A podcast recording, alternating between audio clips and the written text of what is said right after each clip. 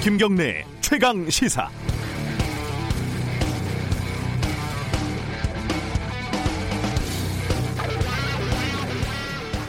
(2014년) 지방선거를 취재를 하면서요 당시 광역단체장 후보자들의 어, 그전 경력 그러니까 국회의원 같은 공직자를 하면서 정치자금 그러니까 후원금을 어떻게 썼나 이게 한번 들여다볼 기회가 있었습니다. 결론적으로 신기한 거는요 하나같이 어, 밥값으로 어마어마한 돈을 지출하고 있다는 것이었습니다. 예를 들면은 뭐 국회 앞에 분식점에서 점심에 한 3만 원 쓰고 그 옆에 뭐 별다방 이런 데서 2만 원 쓰고 이런 걸 다 후원금으로 지출을 하더라고요.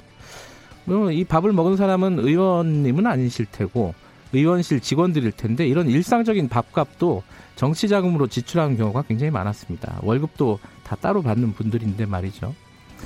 그래도 이건 애교입니다. 어떤 후보자는 의원 시절 당직자들과 식사 비용으로 1년에 3천만 원을 썼는데 식사 한 번에 평균 40만 원 정도였습니다. 고급 식당만 골라서 다녔더군요. 크리스마스 이브에는 호텔 일식당에서 당직자들과 79만 원어치를 먹었다고 써놨는데 직접 가보니까 1인당 20만 원 정도 하는 코스 요리를 파는 식당이었습니다. 제일 싼 음식이 우동이었는데 우동값이 5만 6천 원이었고요. 영수증에는 누구랑 먹었는지 안 써놓으니까 실제로 당직자랑 먹었는지 뭐 누구랑 먹었는지 잘 모릅니다. 이거는. 정치인들 물론 다는 아니지만 왜 이렇게 좋은 밥만 먹으러 다닐까요? 의원님들, 시장님들 영수증을 보면 맛집 지도를 그릴 수도 있다고 하죠. 물론 비싼 맛집이라는 게 함정이지만요. 사람도 만나고 밥도 먹어야겠지만 이건 좀 과합니다. 물론 한국 정치판에서는 그게 정상일지 모르겠지만요. 어, 어제 뉴스를 보니까 오규석 어, 기장 군수가 업무 추진비를 2017년부터 아예 편성을 안 해서 화제가 됐더군요.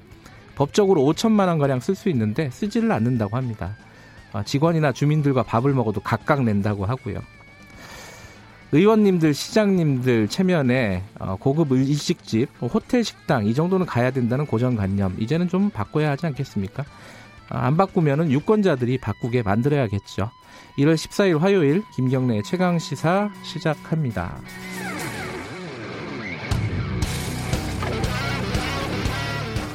김경래 최강 시사는 유튜브 라이브로도 함께하고 계십니다. 샵 9730으로 문자 보내주시면 공유하겠습니다. 짧은 문자는 50원, 긴 문자는 100원입니다. 스마트폰 콩 이용하시면 무료로 참여하실 수 있습니다.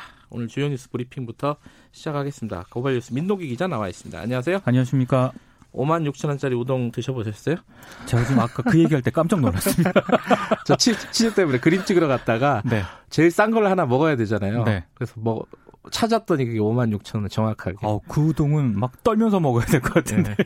하지만 아, 저도 깜짝 놀랐습니다.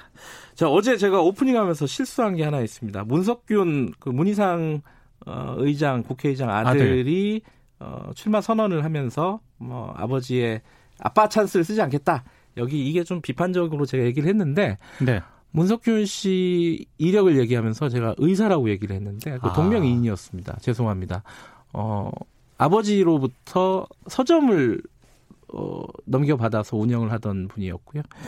죄송합니다. 이 어찌됐든 저기 실수를 한 거기 때문에 정정하겠습니다.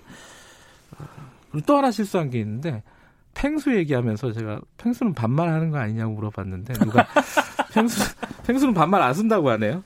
아 제가 펭수를 정확히 못 봐가지고 죄송합니다. 이게 두 가지를 한꺼번에 정정을 해드리네요. 자 오늘 첫 소식은 어제 어, 국회에서 법안 그 패스트트랙 관련된 법안들이 다 통과가 됐습니다. 형사소송법 개정안하고요. 네. 검찰청법 개정안이 국회 본회의를 통과했습니다. 네. 이두 법안은 경찰의 1차 수사 재량권을 대폭 늘리고 네. 검찰의 수사 지휘권을 폐지하는 그런 내용이고요. 네. 아, 이른바 그 검경 관계를 기존에는 수직적인 관계였는데 이걸 상호 협력 관계로 다시 설정하는 그런 내용이 핵심입니다. 네. 공수처법 설치법과 함께 이 검찰개혁 3법 입법이 모두 마무리가 됐거든요. 네. 수사 관행, 검경 관계에 상당한 변화가 예상이 되고 있습니다. 그리고 패스트 트랙 전국도 8개월 만에 이제 마침표를 찍게 됐습니다. 정세균 국무총리 후보자 임명 동의안하고 유치원 3법도 가결 처리가 됐습니다. 자유한국당 의원들이 첫 번째 안건이었던 정세균 후보자 임명 동의안 표결에는 참석을 했습니다. 네. 그래서 반대표를 던졌는데 국회에서 가결이 되니까 본회의장을 떠났습니다. 나머지 법안들은 여야 5당 협의체 의원들이 참석한 가운데 일사천리로 처리가 됐습니다.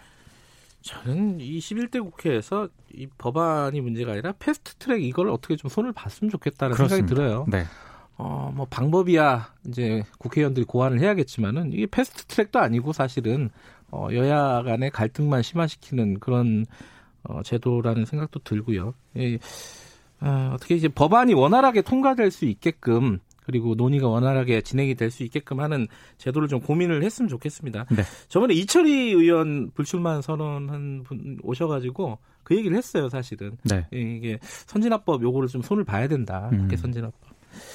어, 이 검찰 개혁 법안은 다 정리가 됐고요, 이제. 네. 법무부에서 어제 또 직접 수사를 제안하는 그런 직제 개편을 실시를 했습니다. 아, 실시를 한 건 아니고 발표를 했죠. 그렇습니다. 네. 이 법무부가 직접 수사 부서를 축소 조정해서 형사부 고공판부로 전환하겠다고 네. 밝혔습니다. 네. 뭐 공수처 설치라든가 검경 수사권 조정 등 수사 환경 변화를 직제 개편 이유로 들었는데요. 이 방안을 보니까 전국 검찰청 직접 수사 부서가 41곳인데 반부패 수사부라든가 공공수사부, 외사부 등 13개를 줄이는 그런 내용입니다. 네. 이 가운데 10개는 형사부로 3개는 공판부로 전환을 합니다.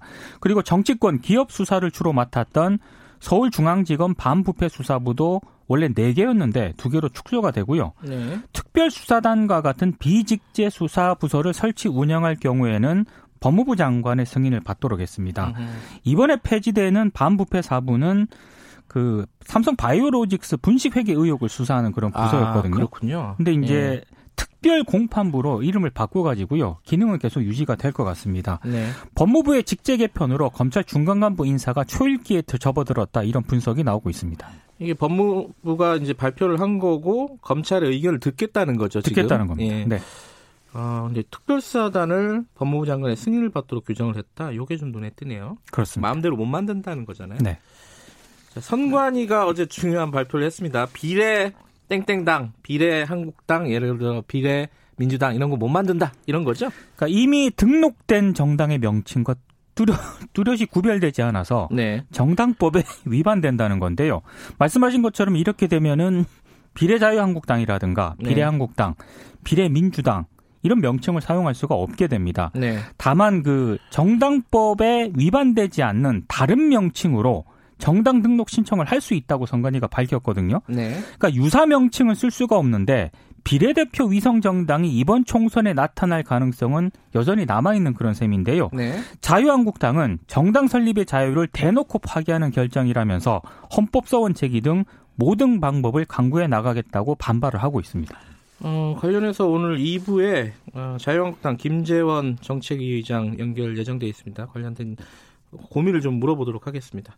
감기가 덜 나으신 것 같아요. 장기침이 좀 남아 있습니다. 물 한 잔 드세요. 네. 예. 이낙연 총리가 종로구에 전셋집 계약을 했다. 이게 무슨 뜻이죠? 출마를 하겠다라고 이제 공식화한 것 예. 같습니다. 종로구 한 아파트에 전세 계약을 했는데요. 2월 초에 입주할 예정이라고 하고요. 재밌는 게 전세 계약을 하기 전에 이 아파트의 행정구역이 종로구인지를 부동산 중개소에 여러 차례 확인을 했다고 합니다. 그 등기부등본 떼보면 정확할 텐데. 간단한데 예, 그걸 여러 차례 확인을 했다고 하고요. 예. 황교안 한국당 대표와의 대결도 가시화되고 있습니다. 음. 자유한국당도 내부적으로는 황교안 대표가 출마할 험지가 종로 말고는 대안이 없다 이렇게 음. 잠정 결론을 내린 그런 상황인데요. 네. 이제 황 대표가 최종 결단을 할 것인가 이 선언하는 일만 남았다고 합니다. 어제 KBS랑 인터뷰한 거 보니까 아직도 이제 뭐 고민 중이다 이런 취지로 얘기를 그렇습니다. 하더라고요. 어, 자유한국당하고 새로운 보수당 이게 논의가 공식적으로 지금 진행이 되고 있지요? 그러니까 보수 통합을 위한 공식 대화에 두 정당이 나서기로 했는데요.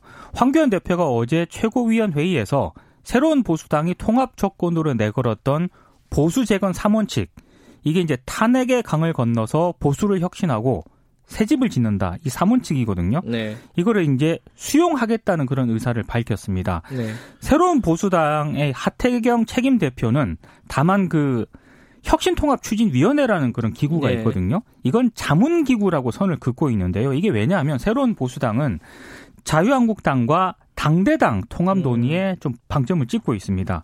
근데 앞으로 좀 걸어야 할 길이 좀 만만치가 않은 게요. 네. 자유한국당 내부의 반발도 있고 네. 우리공화당이라든가 안철수계 참여 등의 통합 범위를 놓고 진통이 계속될 것으로 전망이 되고 있습니다. 일종의 뭐 동상이몽 같은 현상들이 벌어질 텐데 그렇습니다. 어, 어떻게 지금 이걸 통합을 어, 이뤄낼 수 있는지 한번 좀 지켜볼 일입니다. 이거는. 네. 어, 하나 더 전해 주시죠. 아카데미상 그 92회 아카데미상 시상식 24개 부문 후보가 발표가 됐는데요. 네. 봉준호 감독의 영화 기생충이 6개 부문 후보에 이름을 올렸습니다. 네.